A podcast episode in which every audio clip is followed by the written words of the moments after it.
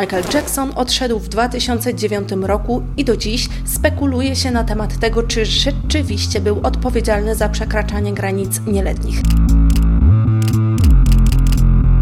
W dzisiejszej, drugiej części materiału przedstawię Wam historię chłopców, którzy zdecydowali się opowiedzieć swoje historie i przedstawię Wam najważniejsze fakty związane z ich sprawami wytoczonymi przeciwko Jacksonowi.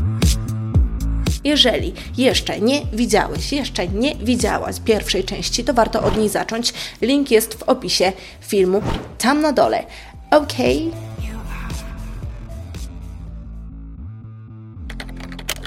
Dzień dobry kochani, witam Was w kolejnym odcinku z serii Krew, Róż. Tutaj w każdy piątek o godzinie 17 usłyszycie kolejną intrygującą historię kryminalną, a ta dzisiejsza dotyczy króla popu Michaela Jacksona i oskarżeń wykorzystywania przez niego nieletnich. W poprzednim odcinku usłyszeliście o Jordanie Chandlerze i Jasonie Francia, a dzisiaj kontynuujemy ten sam temat, zaczynając od kolejnego chłopca, Gavina Arvizo. 18 listopada 2003 roku Michael Jackson nagrywał hit One More Chance, kiedy 60 policjantów przeszukiwało jego dom, przeszukiwano Neverland. Mężczyzna otrzymał informację, że może wstawić się następnego dnia na policję, ponieważ powinien udać się do zakładu karnego, a raczej nie ma za bardzo wyboru. Jednakże Michael Jackson zdecydował się zapłacić 3 miliony kaucji, żeby mógł się bronić z domu. Ale o co chodziło, dlaczego Michael Jackson miał trafić do zakładu karnego? Został on oskarżony przez Gavina Arvizo o przekraczanie jego granic. Ale jak do tego wszystkiego doszło? W 2010 roku dziesięcioletni Gavin był w szpitalu, ponieważ chorował na raka i był on podobno w takim złym stanie już, że w ogóle nie był w stanie jeść. Chemioterapia nie działała. Jego rodzice nie mieli pieniędzy na to, żeby leczyć chłopca jakimiś innymi sposobami. I jeden z pracowników, Jamie Masada, on się opiekował wtedy Gavinem, powiedział, że jeżeli chłopiec zje, to on skontaktuje się z Michaelem Jacksonem i wtedy będą mogli się spotkać. Gavin się oczywiście bardzo ucieszył, powiedział: OK, przyjmuję to wyzwanie, zjadł. Na co Jamie rzeczywiście skontaktował się ze współpracownikami Michaela i Michael zaprosił Gavina do siebie na farmę, do Neverland.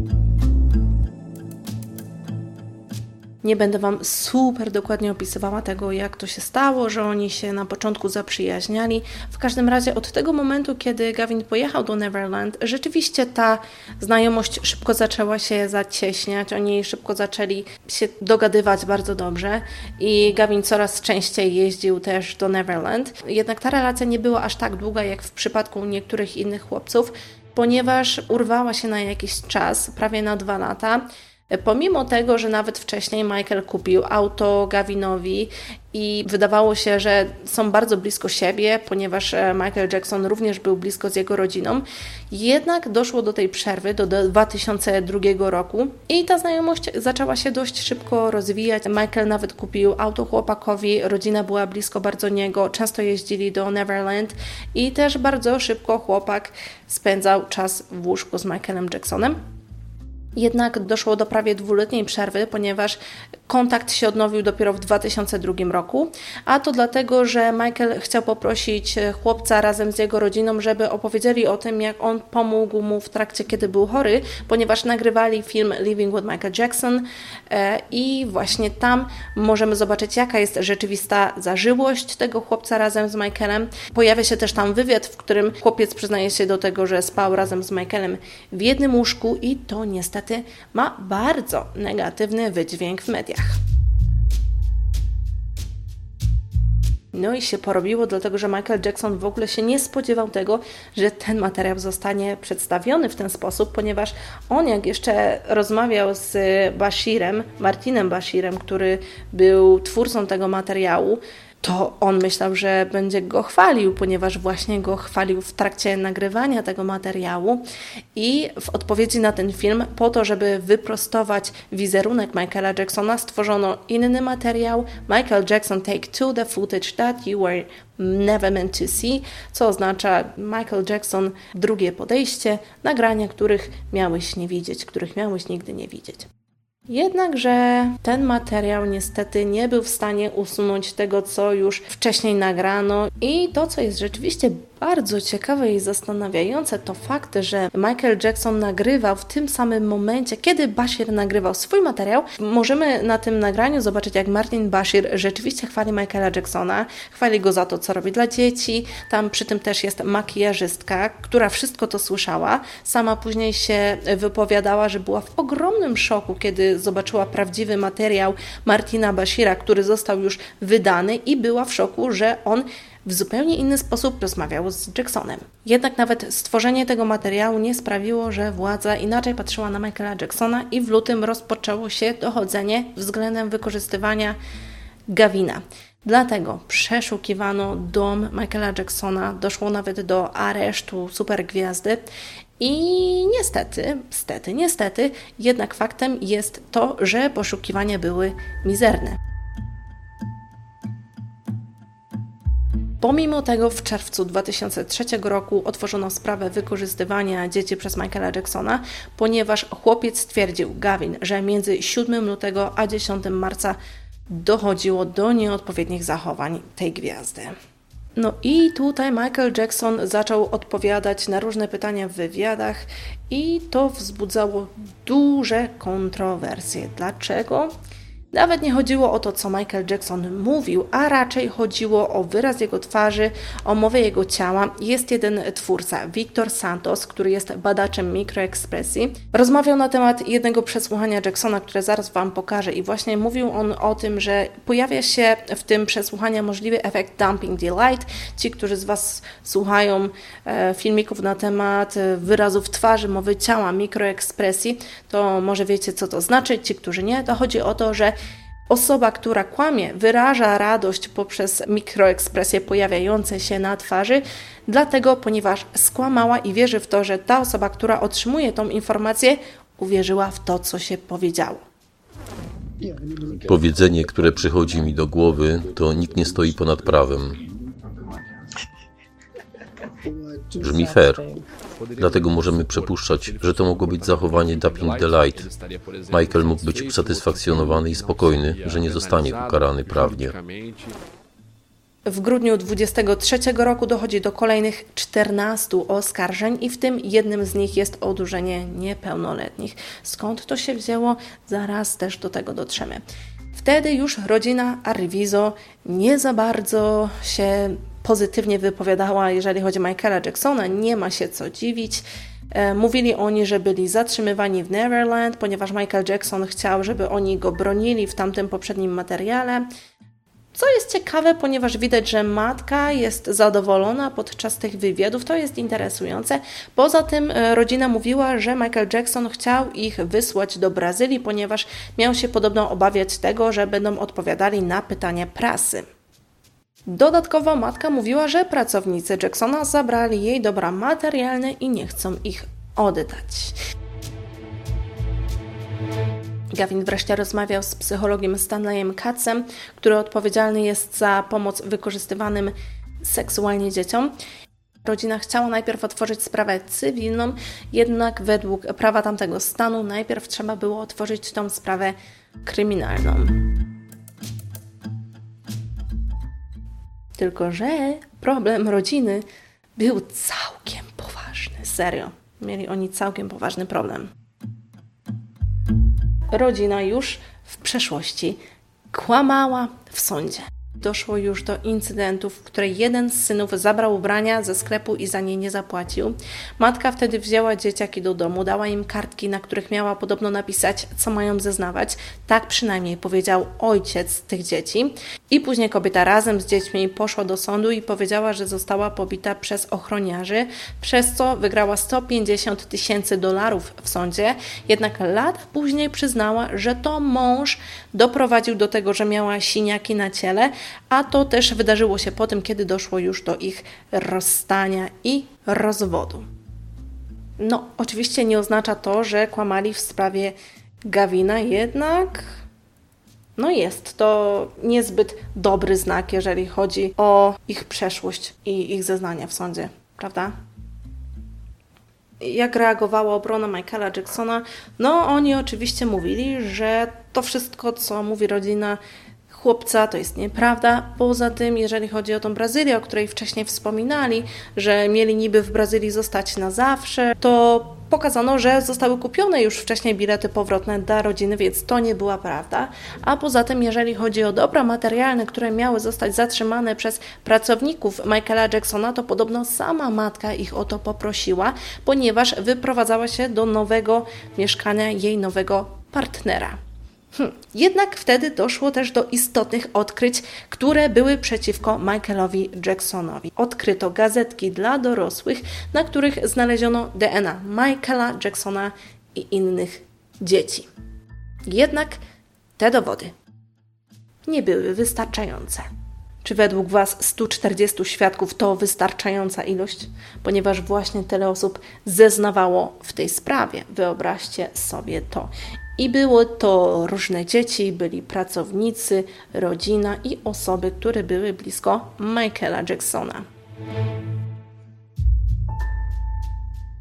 Oczywiście nie będę opowiadać o wszystkich 140 osobach, bo chyba musielibyśmy odcinek nagrywać dwa tygodnie, jednak powiem Wam o najważniejszych zeznaniach, które się w tej sprawie pojawiły. Zacznijmy od Ralpha Shakuna. Mężczyzna to był były pracownik Michaela Jacksona i on podobno widział zarówno Jacksona, jak i innych chłopców w różnych podejrzanych sytuacjach.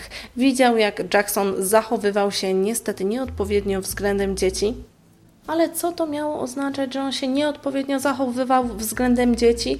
Chodziło o to, że podobno widział, jak mężczyzna miał tych chłopców dotykać. Poza tym pojawiła się była pracownica Jacksona, sprzątaczka Adrienne McManus, która mówiła o tym, że on całował chłopców, dotykał Makalkina, który też będzie zeznawał w tej sprawie, zaraz do tego dojdziemy, a poza tym dotykał też różnych innych chłopców, którzy również będą istotni w tej sprawie. A poza tym dotykał również Jordana Chandlera. Pamiętacie, tego chłopca z poprzedniego odcinka, który jako pierwszy pozwał Michaela Jacksona. Problem, jeżeli chodzi o zeznanie tych osób, to fakt, że zarówno ten pierwszy zeznający, jak i ta kobieta w przeszłości sprzedawali przedmioty należące do Michaela Jacksona. Przynajmniej jest to problem według wielu osób, które wspierają Michaela Jacksona, ponieważ oczywiście nie musi to oznaczać, że oni kłamali w tej sprawie w ogóle ta pani McManus, to ona powiedziała, że w 2003 roku nie przyznała się do tego wszystkiego, ponieważ bała się o siebie, o swoje zdrowie i o zdrowie swojej rodziny, ponieważ ochroniarze Michaela Jacksona mieli jej zagrozić, że jeżeli ta powie prawdę na temat tego, co działo się w Neverland, to wtedy najprawdopodobniej jej życie i życie jej rodziny się zakończy. Pojawił się również Jerry Salas, były pracownik, który powiedział, że widział trzech chłopców, nastolatków, wychodzących z jednego pomieszczenia pod wpływem alkoholu razem z Michaelem Jacksonem. I Michael Jackson powiedział owszem, że on przynosił wino, jednak że tego wina nikt nie pił, a dzieci prosiły zawsze o napoje bez alkoholu.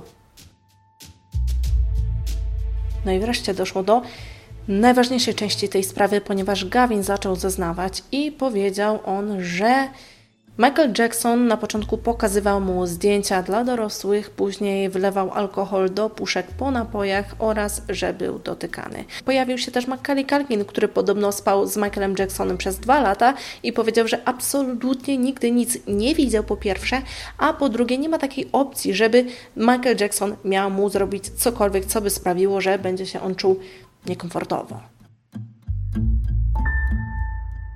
Pojawił się też Brad Barnes, który powiedział, że owszem, dzielił łóżko z Michaelem Jacksonem, ale nigdy nic złego się nie wydarzyło. I pojawił się też Wade Robson, który powiedział, że tak, rzeczywiście spali razem, bawili się, rzucali się poduszkami, ale nigdy nic Michael Jackson nie zrobił złego. Pamiętajcie tego ostatniego chłopca, ponieważ on za niedługo znajdzie się też w kręgu osób, które będą bardzo istotne.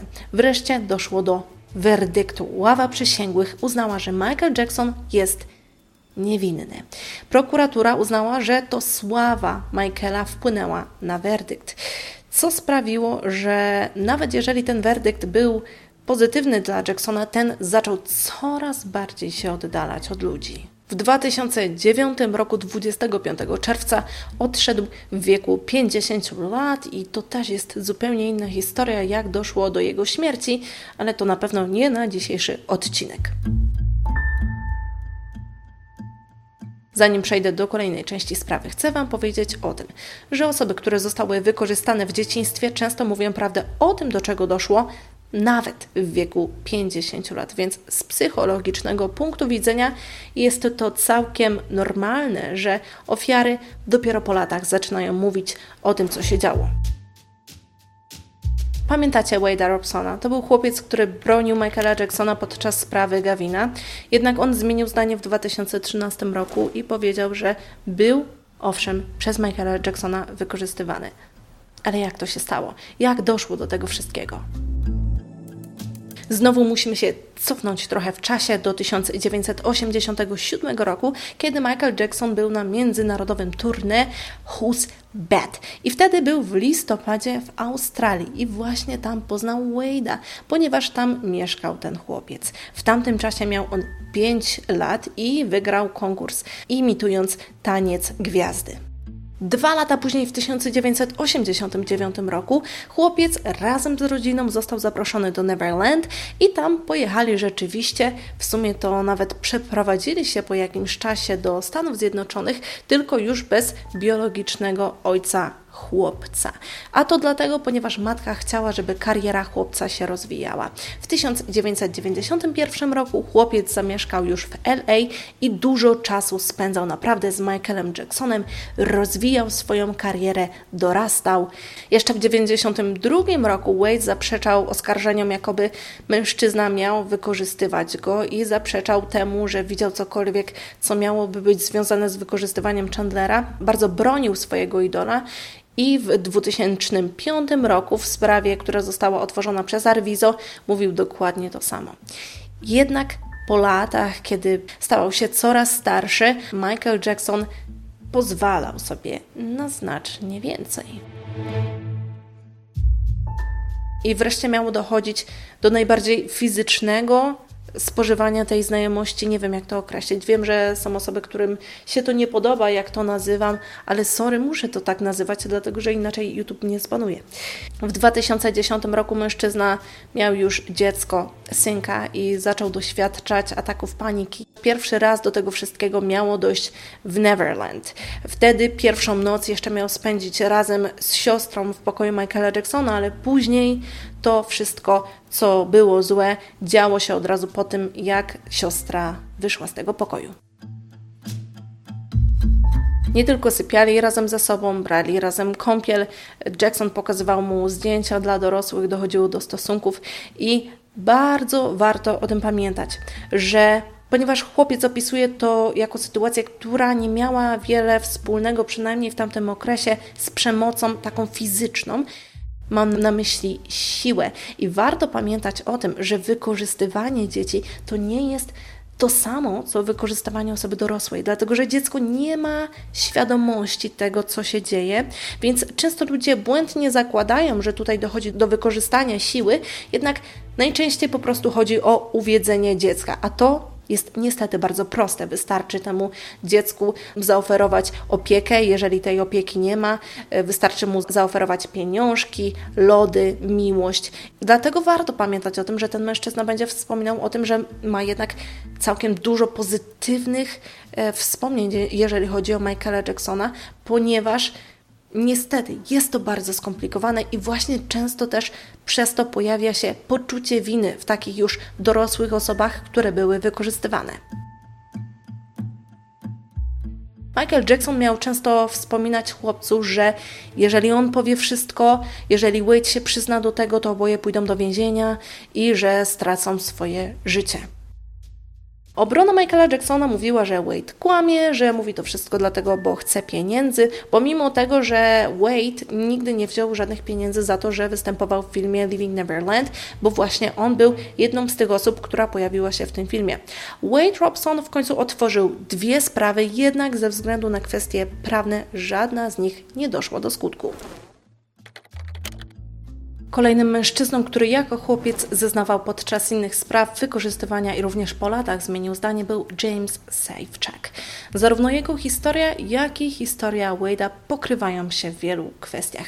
Zauważamy progresywne zmniejszanie się dystansu między Jamesem a Jacksonem podczas ich fizycznej relacji. W trakcie pierwszej sprawy przeciwko Jacksonowi James również go bronił. Dopiero zdanie zmienił w 2014 roku. Ale jak to się stało, że tamten dzieciak wiele lat wcześniej poznał gwiazdora? W 1986 roku była reklama, w której chłopiec wziął udział i spotkał się z Michaelem Jacksonem na planie reklamy Pepsi. Bardzo szybko stali się przyjaciółmi. Rodzina również bardzo szybko przybliżyła się do Michaela Jacksona. Byli w siódmym niebie tak naprawdę, ponieważ Michael Jackson wtedy był bardzo istotną osobą i szybko trafili do Neverland. W 1988 roku podróżowali na Hawaje, ponieważ Michael Jackson miał wtedy koncert i chłopiec wtedy też wyszedł na scenę podczas piosenki Bad. W 1991 roku jednak Michael Jackson poznał innego chłopca, który miał zająć miejsce tego poprzedniego. Kontakt stawał się coraz rzadszy, ale to nie oznaczało, że nie dochodziło do zbliżeń, ponieważ chłopiec miał wtedy otrzymywać pierścionki i miał nawet otrzymać pierścionek zaręczynowy. Wzięli taki ślub w sypialni. Chłopiec miał też się uczyć szybkiego ubierania bez robienia hałasu. I Jackson miał również mu powiedzieć, że jeżeli komukolwiek powie o tym, do czego dochodziło między nimi, to on straci swoje życie.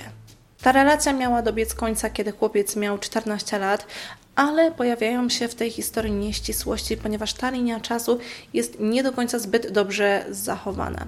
Chłopiec powiedział, że był jeden stosunek w 1992 roku, który miał się wydarzyć na stacji pociągowej, tylko że ta nie istniała aż do 1993 roku. Ponadto powiedział, że to Jackson jako pierwszy skontaktował się z chłopcem, a prawda jest taka, ponieważ jest to fakt, udało się znaleźć list od Michaela Jacksona, na który on odpowiada na poprzedni kontakt chłopca. Więc pisze coś w stylu odpowiadając na Twoją poprzednią wiadomość. Pojawia się jeszcze jedna interesująca kwestia, która mówi o tym, że Chłopiec uważał, że do tych stosunków dochodziło w różnych miejscach na farmie. Jednak jeżeli rzeczywiście by tak było, to wszystkie osoby, które za kamerami pracowały, ponieważ kamery były ustawione w różnych miejscach tej farmy, wiedziałyby, do czego dochodziło. Te osoby, które chroniły Michaela Jacksona, musiałyby być w to zaangażowane. Ale dlaczego ten chłopiec, a raczej już dorosły mężczyzna, zmienił swoją historię? On również stał się ojcem i uświadomił sobie w tamtym momencie podobno do czego doszło. Pojawiła się ocena psychologiczna, która wskazała na stres pourazowy. Jeżeli chodzi o rodzinę Michaela Jacksona, ta w zupełności teraz go wspiera. Nawet Latoya, o której Wam wcześniej wspominałam, teraz mówi ona, że w wcześniej była przeciwko Jacksonowi, ponieważ do tego miał ją zmuszać jej były mąż. I cała rodzina, matka, bracia wypowiadali się również w tej sprawie i oni uważają, że Michael nie jest niczego winny. Twórca materiału Neverland, o którym Wam wspominałam, teraz pracuje nad nowym materiałem i chce pokazać obie strony, ponieważ pojawiały się głosy, które mówiły o tym, że historia została pokazana tylko z jednej strony. Ten materiał nie został stworzony, żeby kogokolwiek przekonywać, a po to, żeby każdy z nas miał szansę spojrzeć na tą historię pod różnymi kątami. Mam nadzieję, że usłyszeliście coś nowego w sprawie. Dziękuję Wam za wysłuchanie tych dwóch odcinków i wreszcie Was mogę o to zapytać, czy według Was Jackson był winny? Jeżeli tak, to dlaczego? Jeżeli nie, to dlaczego? Być może do usłyszenia w komentarzu albo w kolejnym odcinku z serii Krew, Róż i Tusz. Ciao! Beijos!